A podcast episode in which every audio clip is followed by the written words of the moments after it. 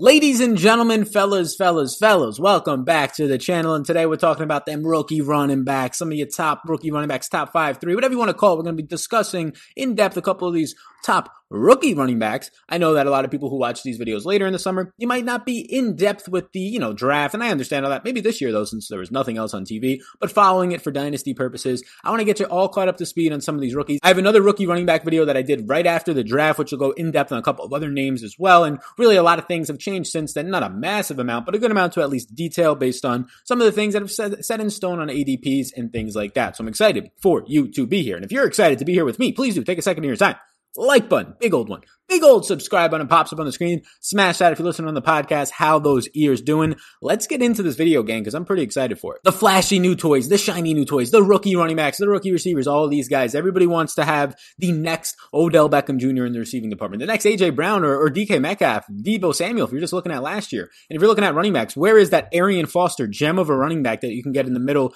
to late rounds of your draft if you're an RB zero RB drafter strategy type of a player, or who's just that next top notch rookie running back who comes into the league esque your your Zeke's, your Saquons, and just balls out. Who's somebody that you can trust? A Kareem Hunt from recently, the last few years. And we're going to discuss some of those possibilities and the guys that I think might be going a little bit under the radar and guys that I'm a much higher on than ADP, things of that nature in this video right here, the top rookie running backs. But I would be remiss not to call out that the Supreme Draft Guide is out. It's been out. People are in there. People are jumping around. There's new content being added on a weekly basis and people from everything I've heard are loving the Supreme Draft Guide. It is on my site. It is on the Fantasy Sports Focus site. All those things are linked below. And for a limited time offer, limited time for the people who are only listening to this podcast and watching this YouTube video, you can get it for $10 thanks to Monkey Knife Fight. All the information is in the description below. And for the people on the podcast, because I know it's a little bit more difficult to get into the description, or if you're just watching on YouTube, if you go over to Monkey Knife Fight, if you sign up and deposit for the first time and use the promo code SALNFL, all one word, S-A-L-N-F-L, you'll get the Supreme Draft Guide for free. They'll give you $15 to play for free on the site.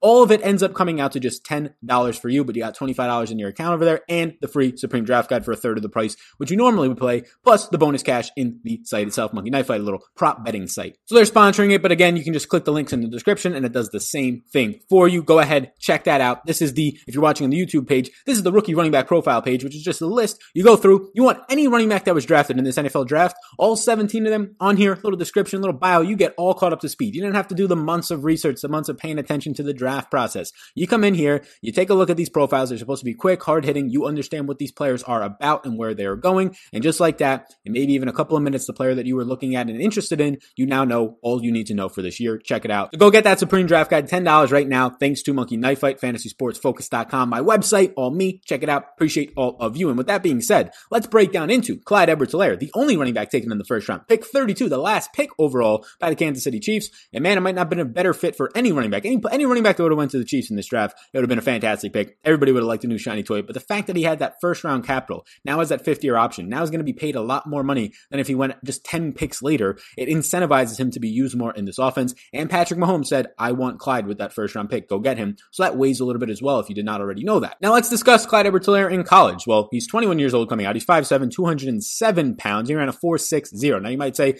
ah, he's too slow. Well, Kareem Hunt ran a 4.62. Kareem Hunt was slower going into the Chiefs offense. And I think we all know how that went. Top end speed for the most part, it's going to matter. Like Eddie Lacy could never break a long run for a touchdown for the Green Bay Packers. But for the most part, a lot of guys are going to be fine in that area. Also, Eddie Lacy put on somewhere around like 50 or 60 pounds because he had a condition. So that's not being factored into that when people want to talk about speed coming out of college. But in 2019, last year, he ends up winning the national championship with LSU, 214 carries, over 1,400 yards, and 16 touchdowns. The big one, he caught 55 balls. Now, we got a couple extra games because they actually went to that title game on 64 targets, but only one receiving touchdown for 453 yards. So although he was catching a lot of passes, he was never really schemed into the offense. He was checking it down. He was elusive, but never really did a lot after the catch. He wasn't as efficient in the passing game as people think. He just saw a lot of volume. Now, he broke 71 tackles, which ranked 14th overall on a per touch basis, and he ranked 44th in breakaway run percentage. Again, the speed is not great right there, and the burst in general is not great, which usually means you're not getting a lot of 15 plus yard runs. Now, he could be shifting and gain an extra two or three or four yards, which is good and something that he was able to do based on his broken tackle rate, but just breakaway percentage in that big boom bust upside and just break a huge run, your Saquon Barkley home run hitting ability, not there for Clyde Edwards Helaire. He did see a 10.2% target share. That was the 55 receptions on 58 targets. So very good catch percentage. Again, a lot of them were little checkdowns. So what are you going to get from the Kansas City Chiefs this offseason? Let's look at how he's going to kind of fit into this offense. Is he the main guy? That's the big question I'm sure a lot of people are asking. Well, they actually signed a running back in DeAndre Washington before the draft, but at this point, based on the first round capital, that's probably just forgotten about. Doesn't really matter all that much. Outside of that, when it comes to offensive line play, they added Mike Remmers. And when it comes to just players that they lost, they lost Stefen Wisniewski, a former draft pick of theirs, and Cameron Erving as well. And then in the draft, they took Lucas Niang in the third round. On offense, the only other offensive pick was the one, Clyde Edwards in that first round. So if anything, the offensive line is going to kind of stay the same. And now you just have a running back coming in there. They lose Brandon Bell at tight end, but nothing really major there. So it's now a situation where you're looking at this and you're going, okay, well, it's Damien Williams back there with one year left on his deal. And then it's not really much more. LeSean McCoy is no longer on this team. The guys in DeAndre Washington and Darrel Williams that they pick up, not really major impacts there. Darwin Thompson, the second year player who had a lot of hype last year, maybe more of a sleeper in dynasty formats at this point, if anything. And maybe you could sleep all the way to sleep on that one. Uh, but yeah, it's Clyde Edwards backfield with Damien Williams though. When it comes to dynasty formats, Clyde Edwards looks great. Patrick Mahomes' offense, Andy Reid, it's looking real good for the kid coming out of college at just 21 years old with pass catching abilities in this dynamic offense. But then you look at this year specifically, Damien Williams is still on this team. They have a pretty deep depth chart. Also, Elijah McGuire's in this backfield, a former Jet. But you're looking at it, he's going to be a free agent next year, Damien Williams. So that's great for next year on, but he's still owed $1.85 million.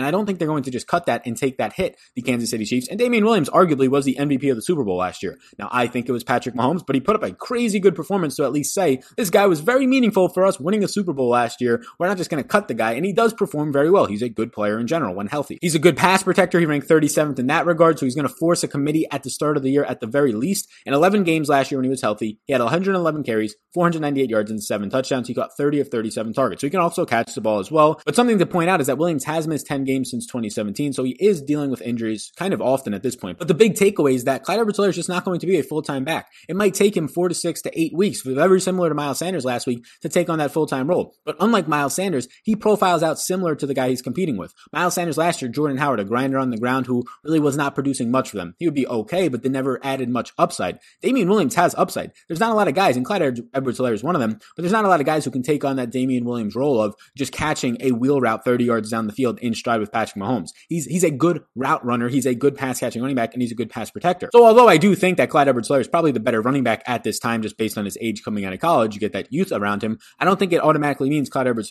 is going to just be this fantastic option. But based on how many points the Chiefs score and how efficient of an offense that is led by Patrick Mahomes, just being on the field 50% of the time for a guy like Clyde edwards if that's all he ended up seeing was 50% of the snaps, he's probably going to walk his way into six to eight touchdowns. And that's really, really hard to ignore for a rookie running back. Like, let's just look at the Chiefs offense last year and the running backs in that offense. They saw 3.5 red zone attempts per game, rushing attempts per game. They were 27th overall in rushing attempts, the Chiefs, but it didn't matter because they ran so many plays and were always in the red zone that it kind of made up for that. They ranked 19 overall in their rushing ability last year on offense, bottom 10 in rush yards with 98.1 per game. Now, that's not going to impact Edwards Helaire as much because he's going to benefit. There was also a slightly inefficient Darrel Williams and also a slightly inefficient back there, LeSean McCoy at that time. But this was the big one. Chiefs running backs last year, 5.6 receptions on 6.6 targets per game in 2019. That is huge. The guys were seeing 6.6 targets per game. You give four of those to Clyde Edwards at some point during the season, even if it's the second half, he's going to do very good things with those in PPR formats. Another important stat, since Mahomes has been the Chiefs starting quarterback, 1.7 touchdowns per game to running backs.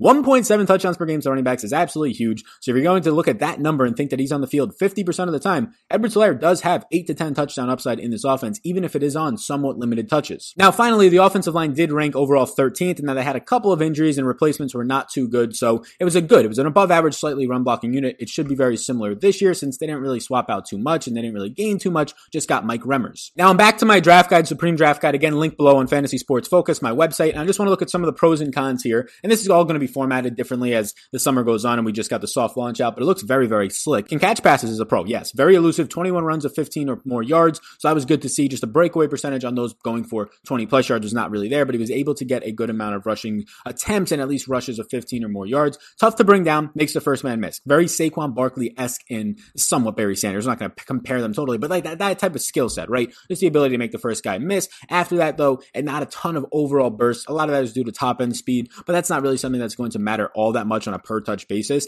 Now, what are some of the things that he's bad at? He was a bad pass protector. He was honestly dog shit at pass protecting, which is another reason Damien Williams probably stays on the field more. Most rookies are not that great at pass protecting, especially if there's a better veteran behind you. You're kind of screwed in that department. The other thing's just his size and speed. Again, I don't really think the speed's a big knock, but at least coming out relative to some of the other running backs, it will be. And he's just 5'7, 207 pounds. So he's not this huge goal line back. He's exactly what he is. He's an enhanced satellite back in this offense who has the ability to take on a primary role, but I just don't know if it's going to be this year because of Damien Williams. So although I do like Clyde Edwards-Helaire, and you can see some of his LSU career stats here on the Supreme Draft Guide, although I do like Clyde Edwards-Helaire a good amount, he's currently going as like a top 12, borderline top 12 running back. I have him as like my 14th running back off the board. So I think he's a top 15 running back just because of the upside he possesses. Like this guy's floor, if he plays 50% of the snaps and taken in the first round, I think he's probably going to be at that point by the end of the year. His floor is probably somewhere around six touchdowns with the upside of a double digit touchdown season and factoring in his receiving game role. If he's going to catch 40 to 50 balls, if he has that upside, right? Miles Sanders only played 50% of the snaps last year and caught 50 balls in that, in that Philadelphia Eagles offense. If Clyde Edwards-Helaire does that, yeah, I do think he is deserving of a top 15 pick for this specific year and definitely a, a dynasty darling in my opinion. So Clyde Edwards-Helaire is the first rookie running back. There's a little brief on him. Let's get into the next player right now. My man out of Florida State, Cam Akers is your next player who was taken with the 20th pick in the second round by the Los Angeles Rams, who probably didn't need a running back, but they went ahead and taken him after taking Darrell Henderson in the third round last year. Cam Akers is only 20 years old, so he's very, very young. He's 5'10", 217 pounds, so he's got a lot of muscle on him. He ran a 4.47, very good speed. Now, Cam Akers in 2019, while he was at Florida State, dealt with the fourth worst offensive line in the Power Five last year. The conference is very, very bad. He was 76 missed tackles forced, which was seventh in college football. His overall numbers, 231 carries for over 1,100 yards and 14 touchdowns. He also can catch passes. He's got good hands. 30 receptions on 38 targets for 225 yards. That ended up being a 9.7% target share, which we do love to see those types of target shares overall. Now, in his overall career while he was there, you can see the career numbers flashing up on the screen right now. In his career, he averaged 4.9 yards per carry on a 79.1% catch rate as well. He got 68 of his 86 targets. That's where that catch rate comes in.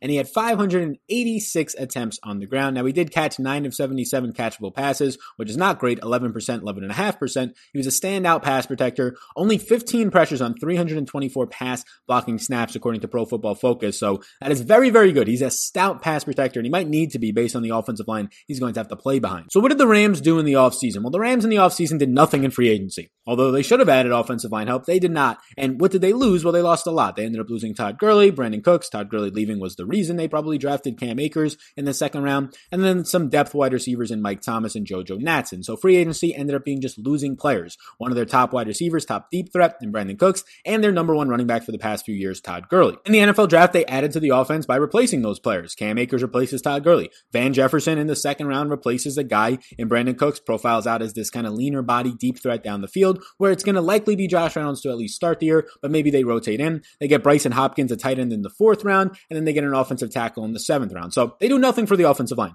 Oh, Sal, they got a seventh round offensive tackle. Okay, if you think that really does help this offensive line, you're mistaken. But a big reason why last year they did suffer was their offensive line. So uh, Whitworth signed a new deal. That's something that they did. They gave Whitworth this really big deal. Andrew Whitworth, the captain of that offensive line, if you will, and a stable piece of it. And another thing was that they automatically had to drop. In 2018, they were the number one offensive line when it came to offensive line continuity in terms of how many games did the same exact players play together and how few offensive linemen played for that offensive line that year, meaning not a lot of injuries or trades or suspensions, whatever it might have been. So in 2018, they were number one in that department. They then dropped a bunch of spots to ending up losing nine different starters on the offensive line. And the biggest streak of games with the same offensive line was just seven. So beginning to end of the year, they were decimated with injuries throughout the entire time. So although the offensive line was bad last year, a lot of that, and it was fantastic in 2018, probably one of the best in the entire league, a lot of it was just due to injuries. When you have nine different offensive linemen start for you in 16 games, that's going to lead to issues in continuity and just people having to shift their positions. But the alarming thing was that even though they had all these injuries and they saw how bad it was, they really didn't add any depth. So it is a concern in my opinion, but we'll see if they can just get back to normal. They've obviously lost players through to retirement due to free agency from 2018 to 2019. So it's not that same offensive line from 2018 if they stay healthy. It's not as simple as that. So I was a little bit confused and concerned with why they didn't add anybody to the offensive line,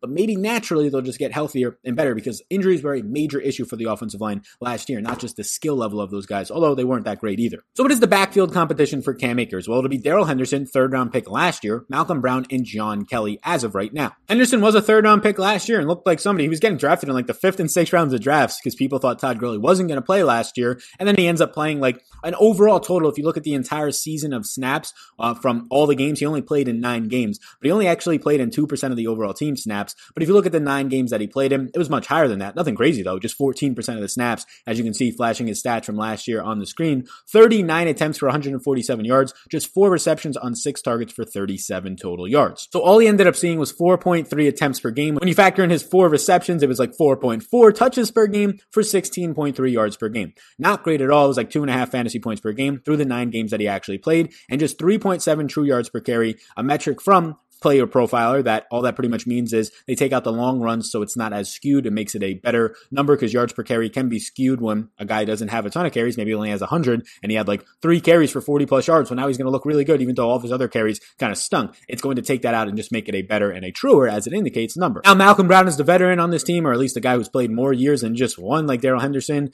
and zero, like Cam Akers in the NFL. 23.2% of the snaps last year, 69 attempts for 255 yards, five touchdowns. He also was not used in the receiving game and not a lot of running backs in general were. We'll talk about Gurley in a second. Two receptions on six targets for just 16 yards. 3.6 true yards per carry was actually worse than Darrell Henderson, which was already bad because Brown ranked 53rd in that area, and he ranked 46th in yards created per touch. Look, Malcolm Brown's just meh. He's literally just mad. He's just a body out there that is not going to excite anybody. And if anything, he's not going to add to the success of your running game by any means. One thing that he can do is at least pass protect a little bit, but so can Cam Akers. Now, Todd Gurley's gone. What is Todd Gurley leaving behind? Well, he played 76% of the snaps last year, top 10 in that department, even though everybody was jumping up and down. Why is he not playing on the field? He still was playing a lot of snaps last year. 223 carries for 857 yards and 14 touchdowns. He also caught 31 of 50 targets. So this guy last year saw over 250 total touches, even though everybody was screaming on, oh my God, his knee. And he definitely took a hit down. The touchdown saved him. But what you're looking at was he only saw 50 targets last year after seeing 81. He lost 31 targets and he led the league in running back drops with nine last year. That was the most drops in the league amongst running backs. I believe he might have been tied with Cohen in that department, Tarik Cohen from the Bears, but he did see 59 red zone touches, which is very, very good because that was third in the NFL. They love to use their running backs in the red zone, whether it's Todd Gurley, whether it's Malcolm Brown. He scored five touchdowns last year, all in the red zone. He ended up seeing 3.9 per game alone was Todd Gurley as the lead back in this offense. He's leaving behind 16.9 touches per game, and the Rams last year ran 25.1 times per game, 18th most in the league. But the big thing is that the Rams, when they're playing from behind and if they're trailing, and really at any point, play so fast, especially when they're playing from behind. So Cam Akers coming in is likely the best pass catching running back out of John Kelly, Malcolm Brown, and Darrell Henderson on this team, potentially up there with Malcolm Brown as the best pass protector on this team, and now the draft capital much higher than Malcolm Brown, of course, and he's just another guy. It's going to be a rounds higher, which means more investment than Darrell Henderson Jr. from last year. So there's really not much competition. Honestly, if I was to be honest here, out of all the running backs we're going to talk about in this video and all the rookie running backs for this specific year, maybe not their entire career, but even then Cam Akers looks pretty decent. But for this specific year, the most opportunity might come from Cam Akers.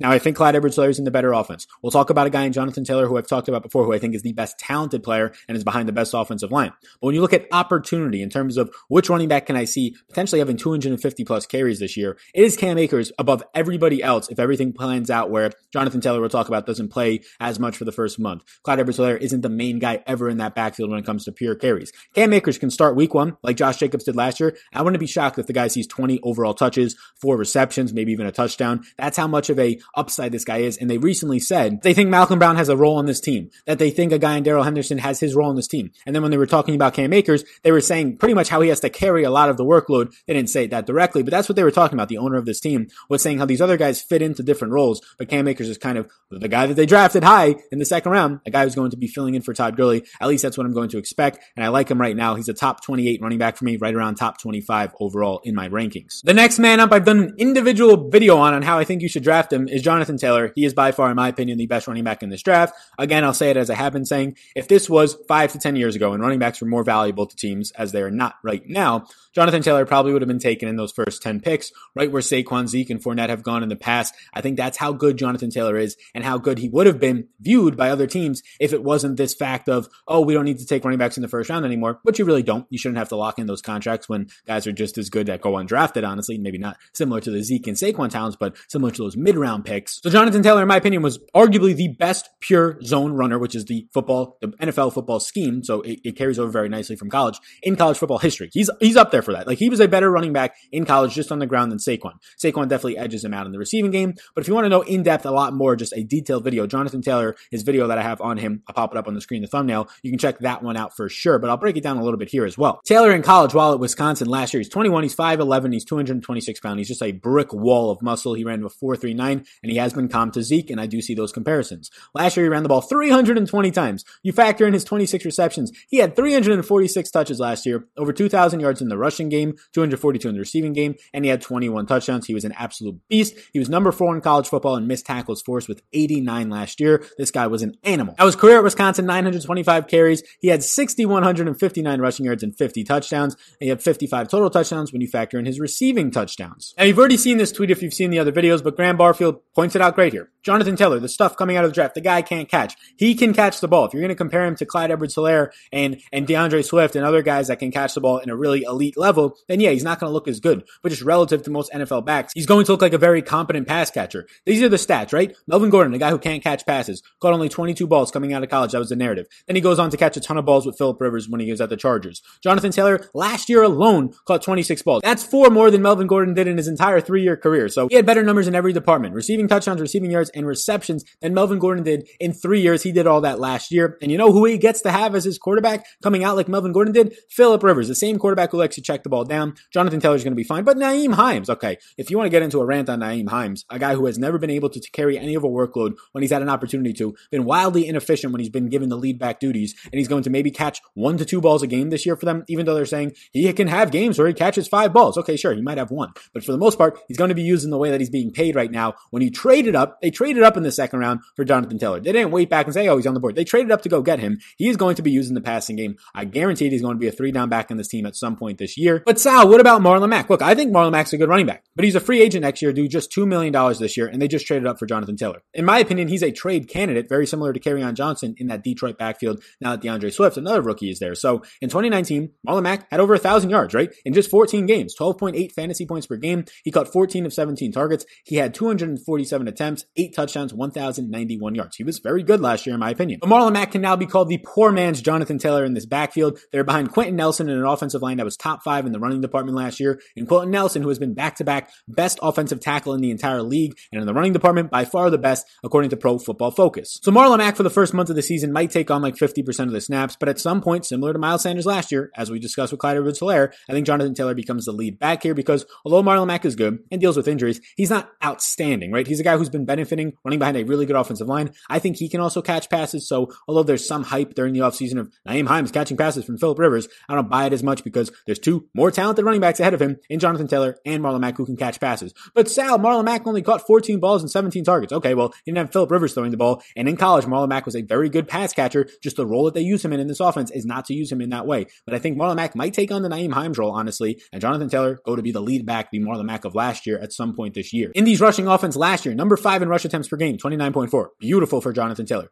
3.6 red zone rushing attempts per game to running backs. Beautiful. 4.4 receptions and 5.6 targets per game. A lot of that was Nyheim Hines, who ended up catching 44 balls last year on 58 targets, 6.6 fantasy points per game. Hines was ranked 16th in running back receptions and targets on 32% of the snaps last year. Just 52 carries for 199 yards and two touchdowns. You can see his stats right there. Nyheim Hines has two years left on his four year, $3.18 million deal. He has $750,000 left on his deal this year. So I don't think he's going to be cut since he has so much years left, but I wouldn't be shocked if he's not used as heavily as people are hyping him up to be used. And the big thing for the rush offense, a thousand yard rusher in Marlon Mack in just 14 games, 17.6 carries per game. I think at some point this year, Jonathan Taylor will be seeing 16 to 18 carries per game, if not more when you factor in receptions, 20 plus touches. Now their offensive line, fantastic. Number two run blocking unit last year, number 10 overall, and Quenton Nelson is elite. All five of their offensive linemen played a thousand plus snaps, so the continuity was fantastic. Maybe they're due to regress negatively there, but it's still a very good offensive line. Quenton Nelson, last two years, leads all offensive linemen in run blocking. He is an absolute monster. So you get the best offensive lineman in the running game in Quenton Nelson with now the potentially best pure zone rusher of all time in college football going behind him and at least of last year. This is going to be a very nice career arc for both of these men. And it's going to start this year, in my opinion, just not right off the bat. So right now, Jonathan Taylor is my running back 19 in PPR rankings as I record this. You can get all the rankings down below. Go get the Supreme Draft Guide, pop up the banner. And while you're here, hit the like button, smash the big old subscribe button. I appreciate that. Go get that on fantasysportsfocus.com.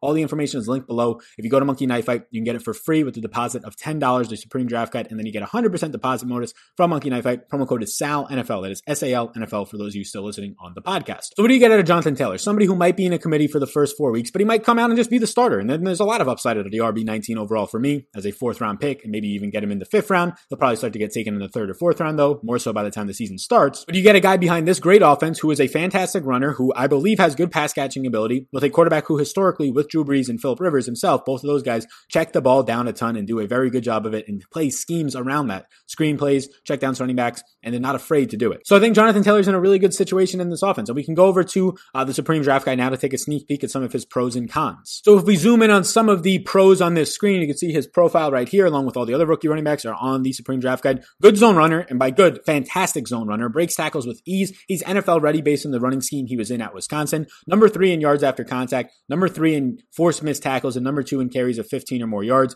He's a red zone and goal line back. He has the build of muscle, 226 pounds. He's only negatives right now. Pass catching role is what people will tell you is a negative. I think he's going to be a fine pass catcher. He did drop 12.3% of his passes and fumble 17 times in college. He has to shore those up, but those aren't things that are relatively skill based. It's just about working on them a lot more during the offseason. And some people might see 925 career carries, factoring in his receptions, close to a thousand total touches in college, and say that that's a lot of tread on the tires. But if he was like 23 and a half years old coming out, I would say it's a lot of tread for like an aging body, quote unquote. But he's just 21 years old, so 21 and a half by the time the season starts. I'm not too concerned with all that workload. If anything, it's good experience for a guy who's still yet to hit the prime of his career, in my opinion. So that's where I'm at right now with the top three. Some other guys to mention. The guys that I would like after that, in my opinion, right now, J.K. Dobbins and D'Andre Swift are very close for me. D'Andre Swift has a slightly easier path to be relevant because of his pass catching ability, but I would be shocked if the Detroit Lions are not in the bottom 15 and if not the bottom 10 in rushing attempts per game. Then you also factor in Bo Scarbrough's there. They want to use him. Ty Johnson is still in this team as I record this. Kerryon Johnson is obviously there. After back-to-back seasons missed with a ton of games due to his knees that are now bum knees, but D'Andre Swift taken in the second round as well. Likely, potentially the best pass catcher in this entire offense. You could see his profile, his abbreviated profile on the screen right now. He's never really had a workhorse ability, and he's a guy that just based on the landing spot, the Lions kind of suck at running the ball right there. You want to throw the ball a ton. Their defense is not good, so they're not going to be in good game scripts, in my opinion. They lost everything on their defense, right? They let Slay go, a top cornerback, and their coaches are a bunch of donkeys. So when they want to use, when they say they want to use three or four running backs, I believe them. I don't think Kerryon Johnson's going anywhere.